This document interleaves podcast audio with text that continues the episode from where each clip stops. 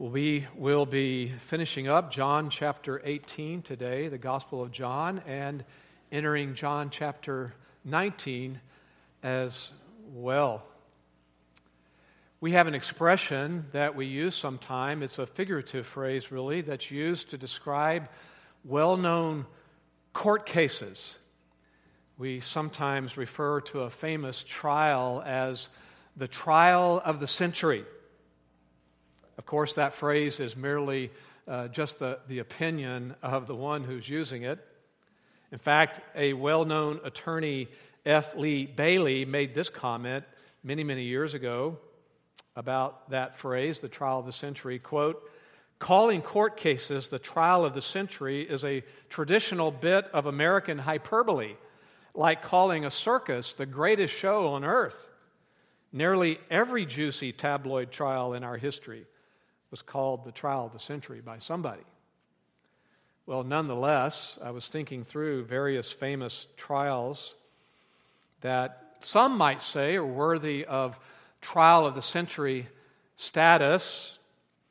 I thought of the trial of Lizzie Borden, the Scopes monkey trial, the Lindbergh kidnapping, Adolf Eichmann trial, the trial of Charles Manson and the Manson family, Ted Bundy, and of course the O.J. Simpson trial. I'm sure you can think of others. Well, they might all be famous trials, but they all pale compared to the trial that we are studying in the Gospel of John, the trial of Jesus. His trial was not just the trial of the century, it was the most significant and the most unjust trial in human history. Now, we have seen this as we've studied the Gospel of John, that all the way along during Jesus' three years of earthly ministry, the religious leaders over the nation of Israel had wanted to get rid of him. They had even tried on occasion unsuccessfully at different times to seize him. And then finally, on the Thursday night that Jesus and his disciples partook of their last Passover meal together, and after he gave his followers some important final instruction, Jesus was arrested right outside the city of Jerusalem, across, the Kidron Valley there, in the Garden of Gethsemane, arrested by a group made up of some of the Jewish authorities and a cohort of Roman soldiers. Jesus was immediately taken by that arresting party, bound, to appear before a man named Annas. He was an influential man who had once been the high priest after that, Jesus was led in the middle of the night to the home of Caiaphas, who was the acting high priest at that time. And then, in the early hours of Friday, he appeared before the Sanhedrin, the ruling body over the nation of Israel, appeared before the Sanhedrin, where they did affirm their belief that Jesus was guilty of blasphemy because of his clear claims to be the divine promised Messiah. Finally, right after daybreak, Jesus was taken to the praetorium. This is all in the city of Jerusalem. Taken to the praetorium. That was the headquarters of Pilate. He was the Roman governor at that time. They took him there to be officially tried in a Roman court. There was a reason for that. At that time in history, the Jews did not have the right to carry out capital punishment. They were under Roman rule, Roman oppression, really. Since they did not have that right to carry out capital punishment, they needed the Roman governor to sentence Jesus to be executed. But as we learned last time, God was the one orchestrating all of this. It was all under his sovereign control, as everything has been throughout history. God was working to bring about his own eternal plan of redemption. It was prophesied in the Old Testament. As well, it was prophesied by Jesus himself that he would be executed a certain way. He would be crucified.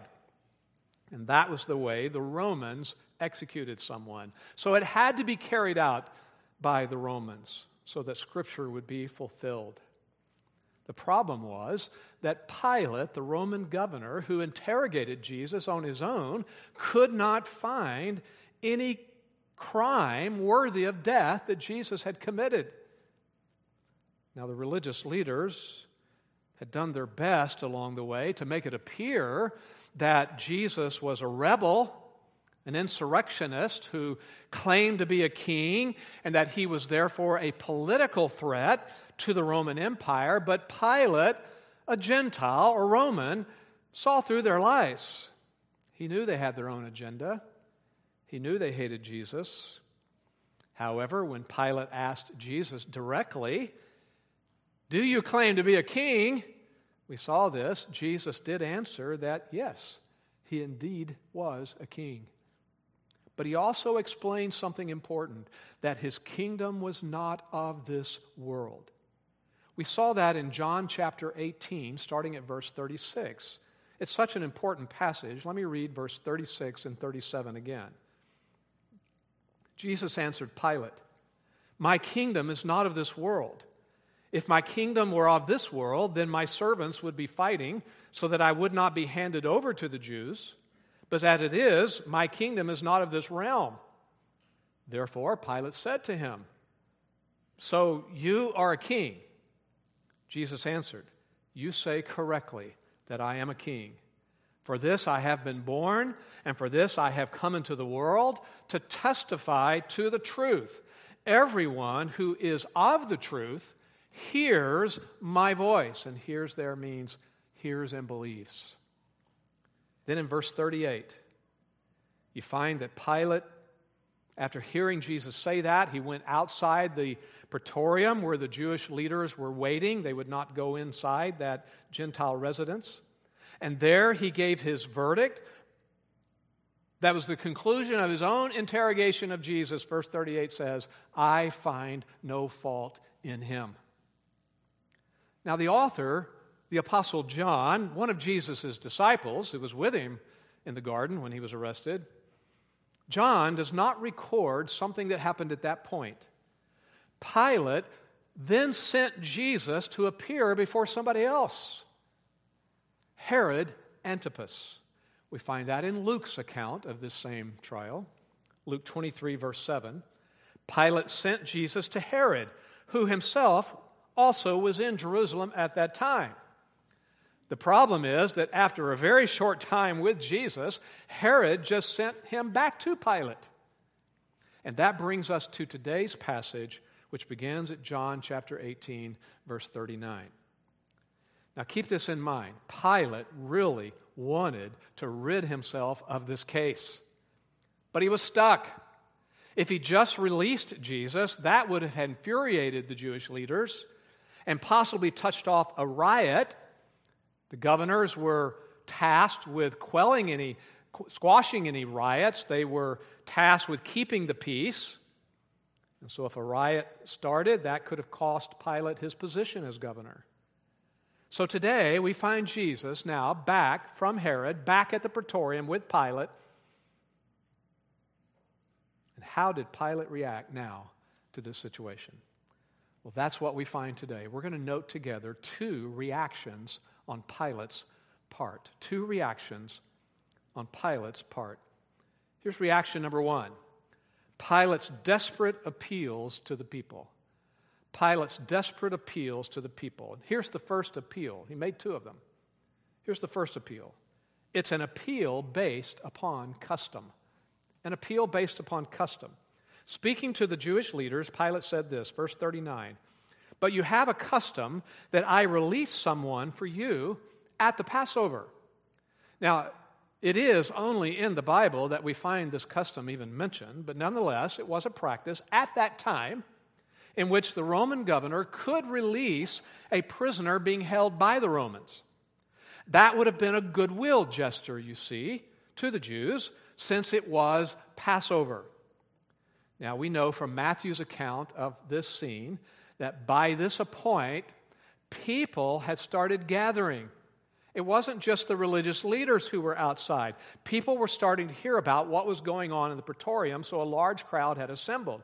And Pilate knew something about a lot of the people, at least. At least he thought he did. He knew that earlier in the week, when Jesus had entered the city, entered Jerusalem, many had held Jesus as their messianic king, shouting, Hosanna, singing his praises. So Pilate was playing on that, hoping that the people would bring pressure on their leaders to release Jesus. So notice how Pilate framed his question to the crowd, verse 39. Do you wish then that I release for you the king of the Jews? That plan seemed to Pilate to be a pretty logical solution to the fix he was in. However, the crowd was very fickle. And he finds that out. Because when Pilate made to them what seemed to him a good solution, here's how they responded. Verse 40. So they cried out, saying, Not this man, but Barabbas. Now, Pilate did not see that coming.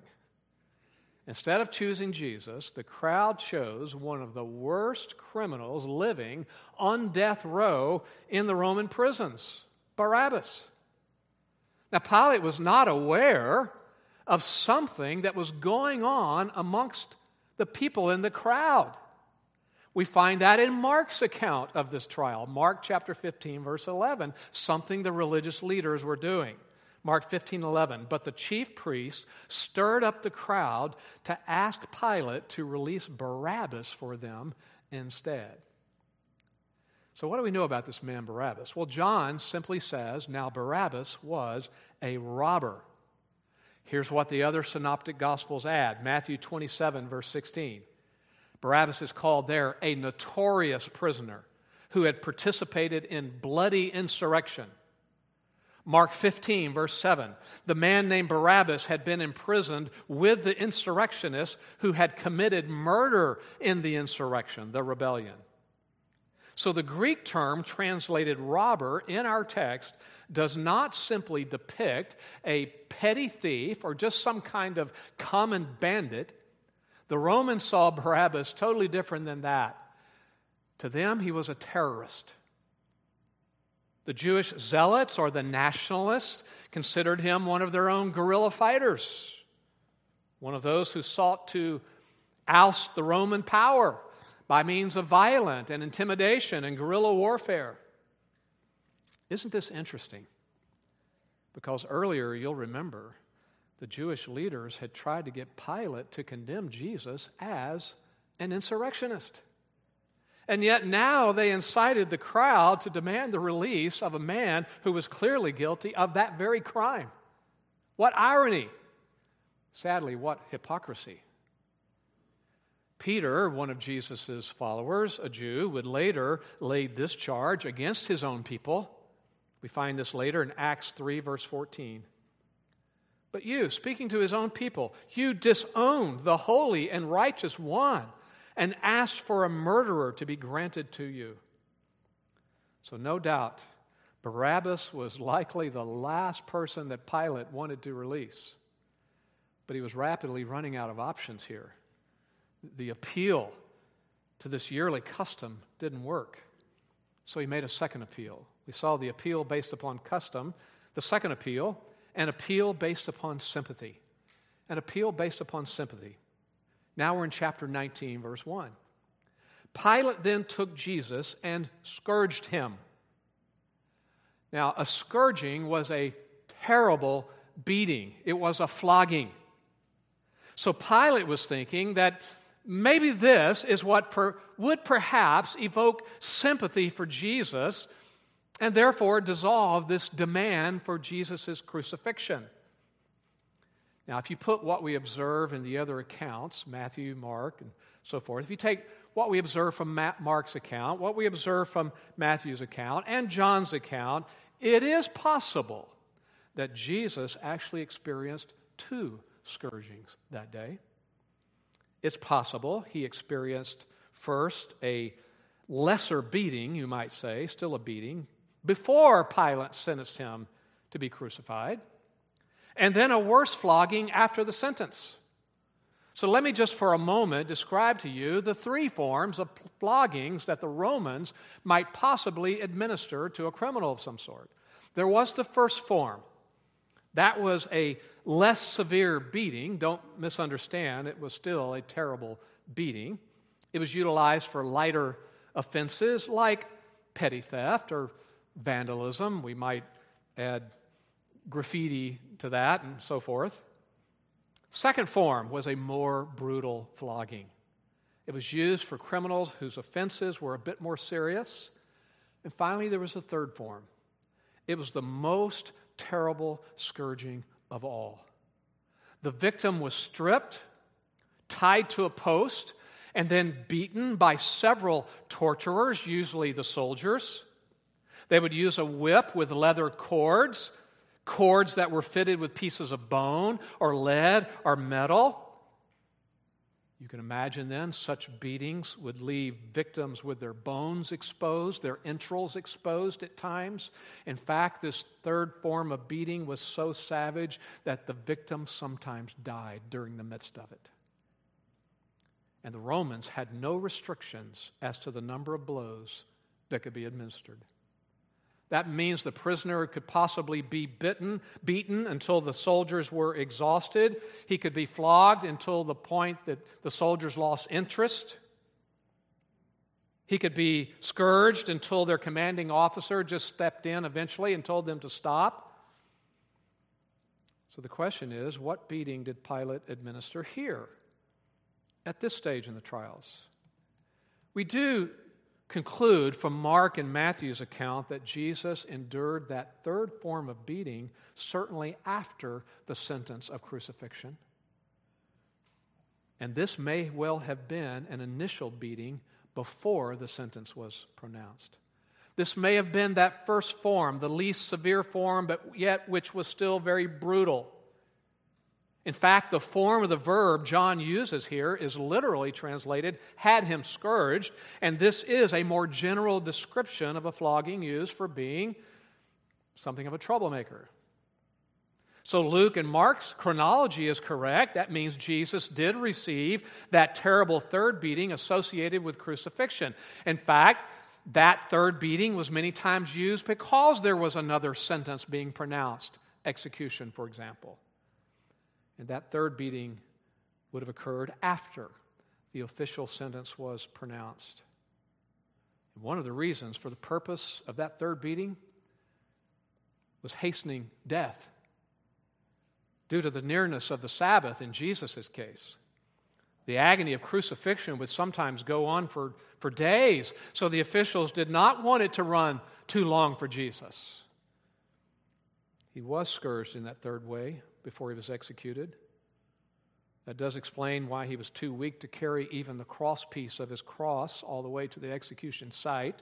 Matthew 27 32 tells us that. They found a man in the crowd named Simon, whom they pressed into service to bear his cross, meaning that cross piece. But back to our text. It's possible he received two beatings. The point, though, is that Pilate was still trying to get out of this difficult case. Pilate was still trying to save Jesus from execution, thinking that he could order a beating of some form that would satisfy the crowd's thirst for judgment and vengeance and blood, even. That's not all that happened, though. The soldiers who were administering whatever beating Pilate prescribed evidently were not sympathetic at all because they added their own insults to Jesus' misery. Let's look at them. Here's the first insult they added a fake crown. Verse 2 And the soldiers twisted together a crown of thorns and put it on his head. This crown was probably twisted together from the long spikes of the date palm it was fashioned into the imitation of a type of crown that the ancient kings, like Caesar, would have worn. They're depicted wearing these crowns at times, crowns that sort of radiated out because of the spikes made out of gold, looking like the sun. For Jesus, though, the spikes were from this palm tree, and they were sharp, and they would have cut deeply into Jesus' head, increasing his pain, increasing the bleeding. Fake crown. What an insult. Here's another insult a fake robe. Verse 2 And they put a purple robe on him. That was likely just a cloak, a tunic from one of the soldiers. They tossed it around Jesus' shoulders and mocked his claim to be a king. Matthew 27, 29 records that the soldiers did one more thing at that point. They put a, a reed in his right hand, mimicking the scepter carried out, carried by kings. Then the soldiers lined up for a third form of mocking. We can call it fake homage. They added these insults a fake crown, a fake robe, now fake homage. Verse 3 And they began to come up to him. Matthew points out they kneeled down even, and to say to him, Hail, King of the Jews! Verse 3 And to give him slaps in the face. Once again, Matthew adds some additional commentary. Matthew 27 30. They spat on him and took the reed out of his hand and began to beat him on the head with it. How do you explain all this? The savage treatment of Jesus. Well, we saw the broadest way to answer that earlier in the gospel, way back in John chapter 3, verse 19. This is the judgment that the light has come into the world, and men love the darkness rather than the light, for their deeds were evil. You see what we have here? We're, we're seeing what human nature is, human nature as it really is. But we're seeing something far more significant than that. As I said, God was sovereign over this. We're seeing God's plan of salvation formed in his own eternal mind being unfolded, the substitution of the eternal Son in place of sinners.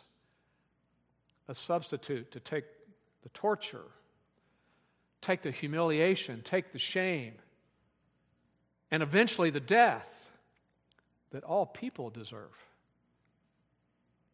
This idea of substitution is nothing new. It's portrayed in the Old Testament throughout the scriptures. Go all the way back to the institution of Passover. The blood placed on the doorpost so that the death angel passes over. It was foretelling of something picture of the blood of the future sacrificial lamb, the one and final sacrifice, which was Jesus.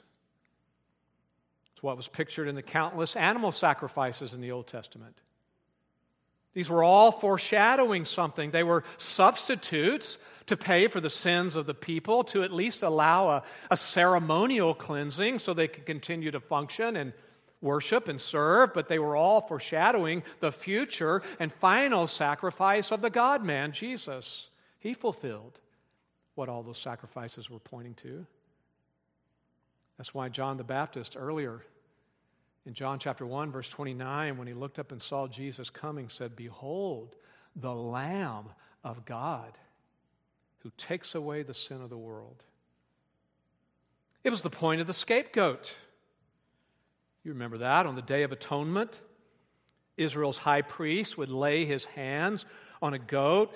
He symbolically would transfer the guilt of the people's sins to it, that goat, and then rejecting the goat would remove it from the camp. Here's how Leviticus 16, 21, and 22 comment on that. Leviticus 16. Then Aaron shall lay both of his hands on the head of the live goat and confess over it all the iniquities of the sons of Israel and all their transgressions in regard to all their sins. And he shall lay them on the head of the goat and send it away into the wilderness by the hand of a man who stands in readiness. The goat shall bear on itself all their iniquities to a solitary land, and he shall release the goat in the wilderness. What was that goat? It was a scapegoat, a substitute. It foreshadowed Jesus. So back to our text. Just keep that in mind. That all this abuse and all this ridicule was God's plan for Jesus to suffer for his people, to take upon himself the judgment that we deserve, the shame that we deserve for our sins. You know, I was thinking about this that even the crown that was placed on his head, even the thorns of that fake crown subtly remind us of our true problem, our sin. Because they remind us of the curse pronounced upon creation by God because of Adam's sin. Genesis 3, verse 18. Both thorns and thistles the land will grow for you. Thorns only exist because of sin. So the prophecy of Isaiah 53 was being fulfilled in this torture of Jesus. And then finally, of course, through his death that was coming. That reminds you of Isaiah 53, verse 5 again. Listen to the words. But he was pierced through for our transgressions. He was crushed for our iniquities. The chastening for our well being fell upon him, and by his scourging we are healed. Meaning, healed of our guilt, our shame, our sin. By Jesus, he's truly the promised deliverer, the one who is God in human flesh who came in order to bear the shame and the repro- reproach that our sins deserve. John chapter 1, verse 1 clearly articulates who he was. In the beginning was the Word, meaning Jesus, and the Word was God. In him was life, and life was the light of men. The light shines in the darkness, and the darkness did not comprehend it.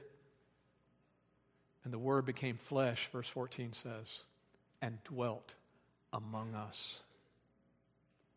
J.C. Ryle writes Our Lord was clothed with a robe of shame and contempt that we might be clothed with a spotless garment of righteousness and stand in white robes before the throne of God.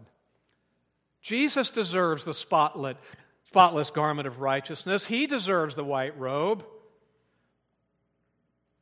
not us. But he took our shame and contempt that we might be called righteous and have access to God and be accepted by Him and loved by Him. Well, back to our text. At this point, Pilate went back outside the praetorium and declared his purpose to the crowd. Verse 4 Pilate came out again and said to him, Behold, I am bringing him out to you so that you may know that I find no guilt in him. This is going to work, Pilate's thinking.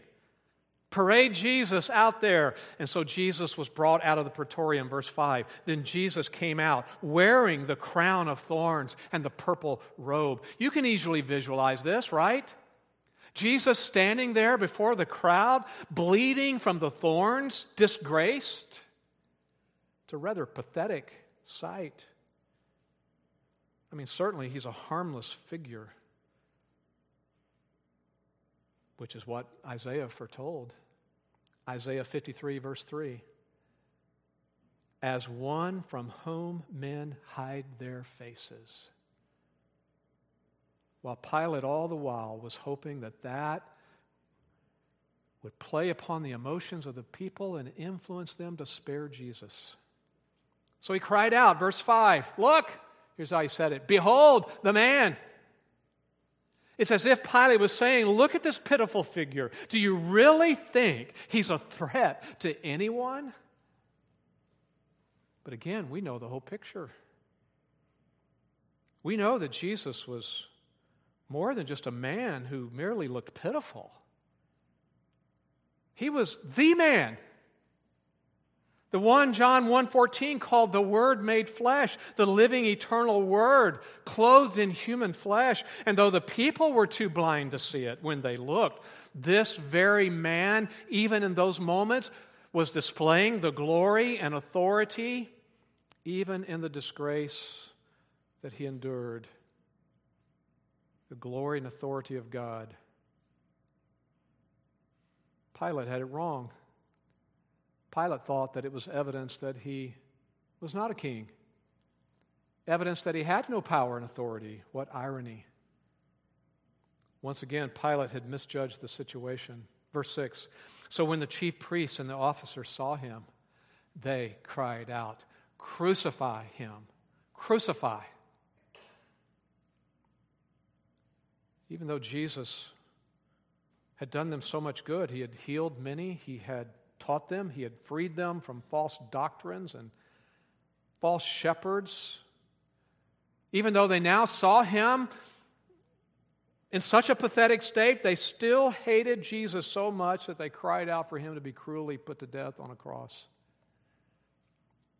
The Apostle Paul, again, a Jewish follower of the Lord, later on adds this that despite their privilege of possessing the Scriptures, the nation was blinded by sin, not recognizing Jesus as the Messiah that he was. Listen to 1 Corinthians 2, verse 8. It's the wisdom which none of the rulers of this age has understood. For if they had understood it, they would not have crucified the Lord of glory. Well, once again, Pilate realized this is not working out. His strategy had failed. Neither appeal worked. So he responded with resentment. Verse 6 Pilate said to them, Take him yourselves then and crucify him, for I find no guilt in him. Just so you'll know, the Greek pronouns there have emphatic force in the Greek language. You take him, because I find no basis for any charge against him. You bring him to me to be tried, but you will not accept my judgment. I want nothing more to do with him. That was the expression of obvious exasperation by a man who had lost control of the situation. God hadn't, but Pilate had. Well, that led the Jews then to realize that, well, they now had the upper hand. And therefore, they demanded that Pilate deal with it. Verse 7 the Jews answered him, We have a law. And by that law, he ought to die because he made himself out to be the Son of God. That was the real reason for their anger. That was the real reason for their fear. His enemies, his opponents, rightly understood and recognized that is what Jesus claimed. He claimed not only messiahship, he claimed to share the rights and authority of the one and only triune God himself. Let me read what he said back in John chapter 5, 21 and following. Jesus speaking. Just as the Father raises the dead and gives them life, even so the Son also gives life to whom he wishes. The Father has given all judgment to the Son, so that all will honor the Son even as they honor the Father. He who does not honor the Son does not honor the Father who sent him. Verse 27 says, Because he, the Son, is the Son of Man. That title comes from Daniel's prophecies in Daniel chapter 7. It's a title of God, it's a title of Jesus. So, this is what angered the religious leaders the most. Therefore, they would not allow Pilate to evade the issue. They would not allow Pilate to just pass the buck back to them. They were demanding that Pilate acknowledge their legal rights and order Jesus to be executed. And that passionate concern was not lost on Pilate. As I said, the Roman governor was charged with keeping the peace. So even though Pilate cared nothing personally for the Jews, he cared nothing for their religious views. He still had to listen to them and go along with local law as much as Roman law would allow. Well, beyond that, what the Jews just said uncovered something else about Pilate. And it's seen now in the second reaction. The first reaction, Paul's desperate appeals to the people. The second reaction, excuse me, Pilate's desperate appeals to the people. The second reaction, Pilate's superstitious fear of Jesus. Pilate's superstitious fear of Jesus. Pilate knew he still had to do something. But here's something we need to know about Pilate. He was like many other Romans, maybe even more so. Pilate was deeply superstitious. Now, you know, I've already mentioned to you last time, that during the midst of the trial, at some point, recorded in one of the other Gospels that Pilate's wife sent him a message saying, I had a nightmare about this man last night. Leave him alone, have nothing to do with him, send him away. That's on Pilate's mind, but now, even more so, he just heard the Jews say, Son of God. And therefore, fear was triggered within Pilate. Verse 8. Therefore, when Pilate heard this statement, he was even more afraid. You see, the idea of being a son of God in Pilate's mind meant that he had some sort of godlike powers. He had some divine powers. And that possibility that, that perhaps Jesus was some sort of God in a human form, that filled him with fear. I mean, after all, Pilate just had him beaten. So perhaps Jesus might use these supernatural powers to enact vengeance. So Pilate immediately takes Jesus back inside, verse 9. And he entered into the praetorium again and said to Jesus, Where are you from? He didn't mean what local village. We know from other verses that Pilate already knew that Jesus had grown up in Galilee. No, the governor's question was more like this Are you from earth or some other realm, like the realm of the gods? Well, Jesus knew Pilate, he knew his heart. He knew what Pilate was really inquiring about, and that is Jesus' own nature. And yet Jesus did not give any further explanation. Verse 9 concludes But Jesus gave him no answer. And just so you know, that silence also fulfills prophecy from Isaiah 53. Isaiah 53, verse 7 He was oppressed, he was afflicted, yet he did not open his mouth. Like a lamb that is led to slaughter, and like a sheep that is silent before its shearers, so he did not open his mouth. Besides, Pilate had already given, Jesus had already given Pilate truth. He'd already told Pilate the truth about his kingdom, already told Pilate that he was living, he'd come from another realm, his kingdom was from another realm. In chapter 18 that I read earlier, Jesus had already explained why he was here on earth to teach the truth, call people to believe the truth. And Pilate had already heard the truth, but he had also rejected it. So just remember this. The Bible does teach that when people persist in rejecting truth, God rejects them. We see it in the nation of Israel, Second Chronicles 24, verse 20. Because you have forsaken the Lord, he has also forsaken you.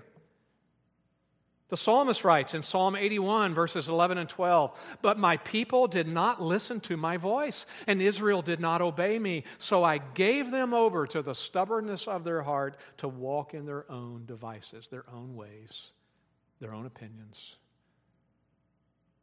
Pilate's a Gentile, but likewise had shown no interest in understanding he had dismissed, dismissed Jesus' claim to testify to truth. So, what answer more could Jesus give him? What more could Jesus say to a governor who was more interested in political maneuvering and playing on people's emotions than he was in justice? What could Jesus say more to a governor who displayed superstitious fear but no remorse over his own sin? So he was silent.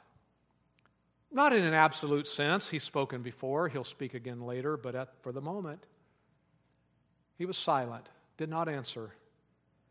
And that no doubt irritated Pilate, which we'll see later next time. As we conclude, though, I want you to think back for me, with me for a moment, about a couple of things from this passage. I want you to think about the people's preference of Barabbas over Jesus. The fact is, Barabbas was the kind of Savior that they wanted the Messiah to be. They wanted a political deliverer to deliver them from Roman rule and oppression. In your Lord's Day bulletin, you have this quote from Richard Phillips. I'll read it. But the people chose Barabbas over Jesus, salvation by the sword over salvation by the cross. And that is still the case with many today. There are those who think, we'll just call it the Barabbas approach, you know, the approach of intimidation and manipulation and violence and force, that that's the way to bring about change. Many are more concerned with political maneuverings and wins, like Pilate, than with spiritual issues. And at times, sadly, many are continually trying to blend the two together, thinking the political is the same as the spiritual. But Jesus came not to overthrow political powers, He came to deal with the guilt and power of sin. And that is the true Jesus. And that is the Jesus, just to borrow Pilate's phrase for a moment, that is the Jesus that people do need to behold, to look at. Obviously, Pilate meant something else. That people just needed to see Jesus as a pathetic individual. But we tell people something different. They need to look at Jesus, but they need to see him as he really is. He's the sin bearing Savior. They need to put their trust in him alone. That's always been God's way of salvation. There's never been another way, never been a salvation based upon works. Said it clearly about Abraham. He believed, and that is what was counted to him as righteousness, to have a standing before God. The belief of trust. That's the consistent message of Scripture.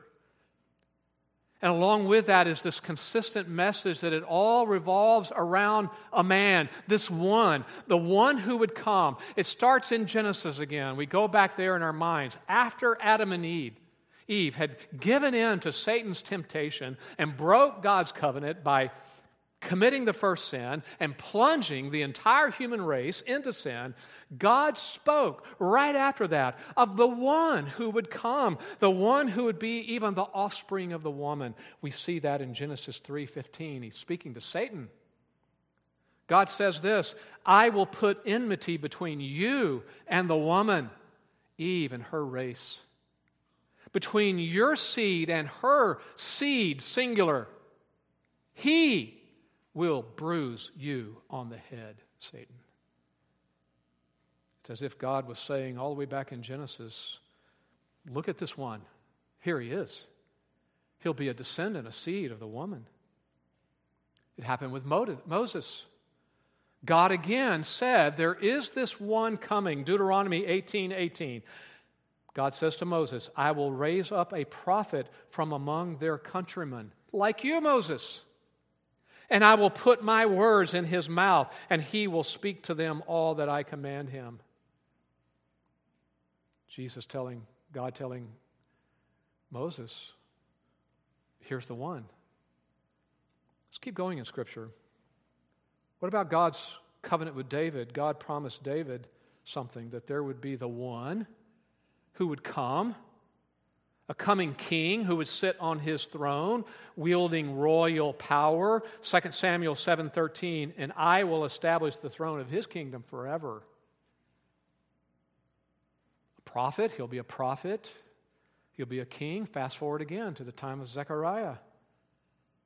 During the time of some of the exiles returning the one promise to come was presented now in a different office not prophet or king but in a priestly office Here's how God revealed it Zechariah was told by God to do something.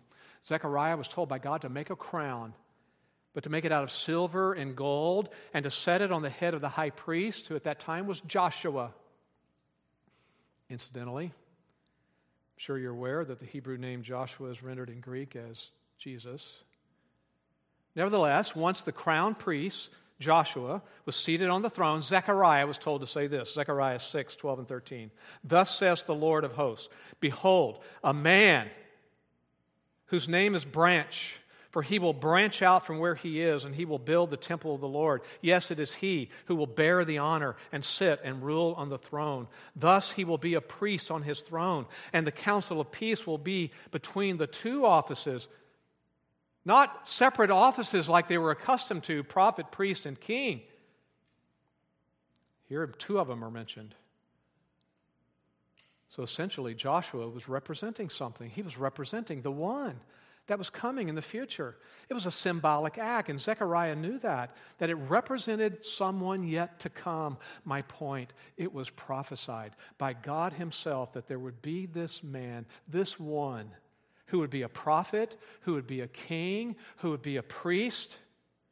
And it was that very promised prophet, priest, and king who was standing outside on that balcony on the edge of the praetorium before the crowd in Jerusalem, rejected, shamed, mocked, tortured. And the people did see him. They did behold him. The long awaited Messiah And yet, the very one supposedly longing for him cried out to crucify him. That was stated at the beginning of John's gospel as well, John 1 11. He came to his own, and those who were his own did not receive him. Again, we have a vantage point of knowing how it all turns out, of course. Jesus took all this abuse there that day. And then there was more to come. He went willingly. He wasn't drugged to the cross. He went willingly to the cross to be crucified so that we as sinners might be forgiven, so that the wrath of God was completely poured out on him for all the sins of his people for all time, that they might be forgiven, so that we as insurrectionists, rebels, might be restored to God's acceptance and love. And Scripture says he then was raised from the dead. He rose from the dead to prove who he was and that the sacrifice was effective and sufficient.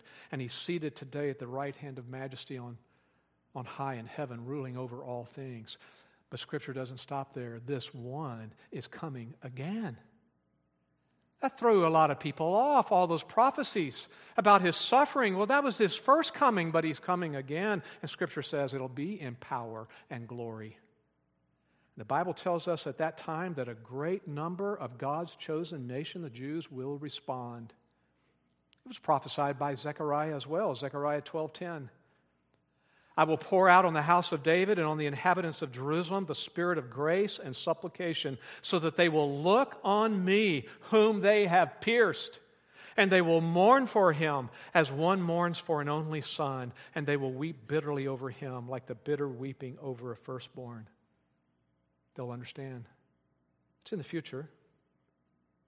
The Apostle Paul, again, a Jew, adds this in Romans 11 as he looked ahead to that when the Lord returns that many Jews will believe in him. Listen to Romans 11, verse 1. I say then, God has not rejected his people, has he? May it never be. For I too am an Israelite, a descendant of Abraham, of the tribe of Benjamin. And then verse 26, he quotes from Isaiah 59, Jeremiah 31, and Isaiah 27. Listen, the deli- just as it is written, the deliverer will come from Zion. He will remove ungodliness from Jacob. This is my covenant with them when I take away their sins. It's coming. So today, yes, our message is Behold Jesus, look at him. But see him the right way. See him as the promised one. See him as the one who offers cleansing from your sin. See him as the only way to have access to heaven. It is through trust in him alone. That is the good news we preach. And you know, those who believe that, can say something in a more profound way that Barabbas could have said in a shallow way. I mean, Barabbas could have rightly said that Jesus suffered in his place.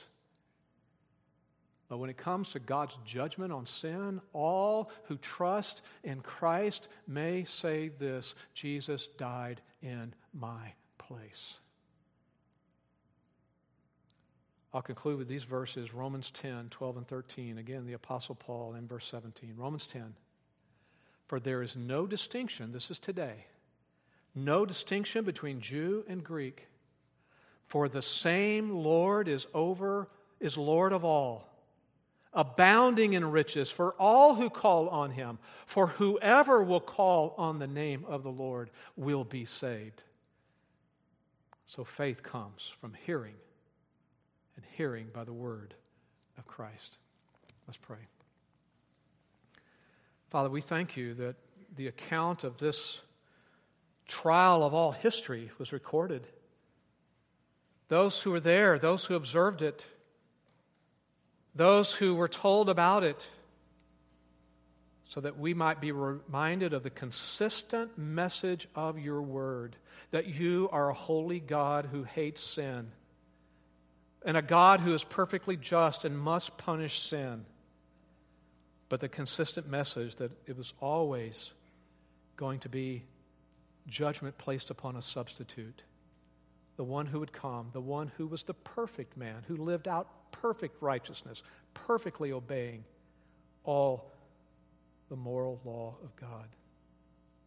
And the one who went willingly to pay the debt, the only debt, the perfect Lamb of God, taking sin upon himself to satisfy divine wrath. Thank you for the message that all who hear that, the truth, and all who trust in that are saved, forgiven, and given new life as followers of the one who came. Father, may we who know him already ponder the wonderful thought of what he did for us. May those who don't know him yet, may you open their hearts to do that work only you can do, to open their hearts to see the truth, to see the man, to behold Jesus, and to believe who he really is. In his name we pray. Amen.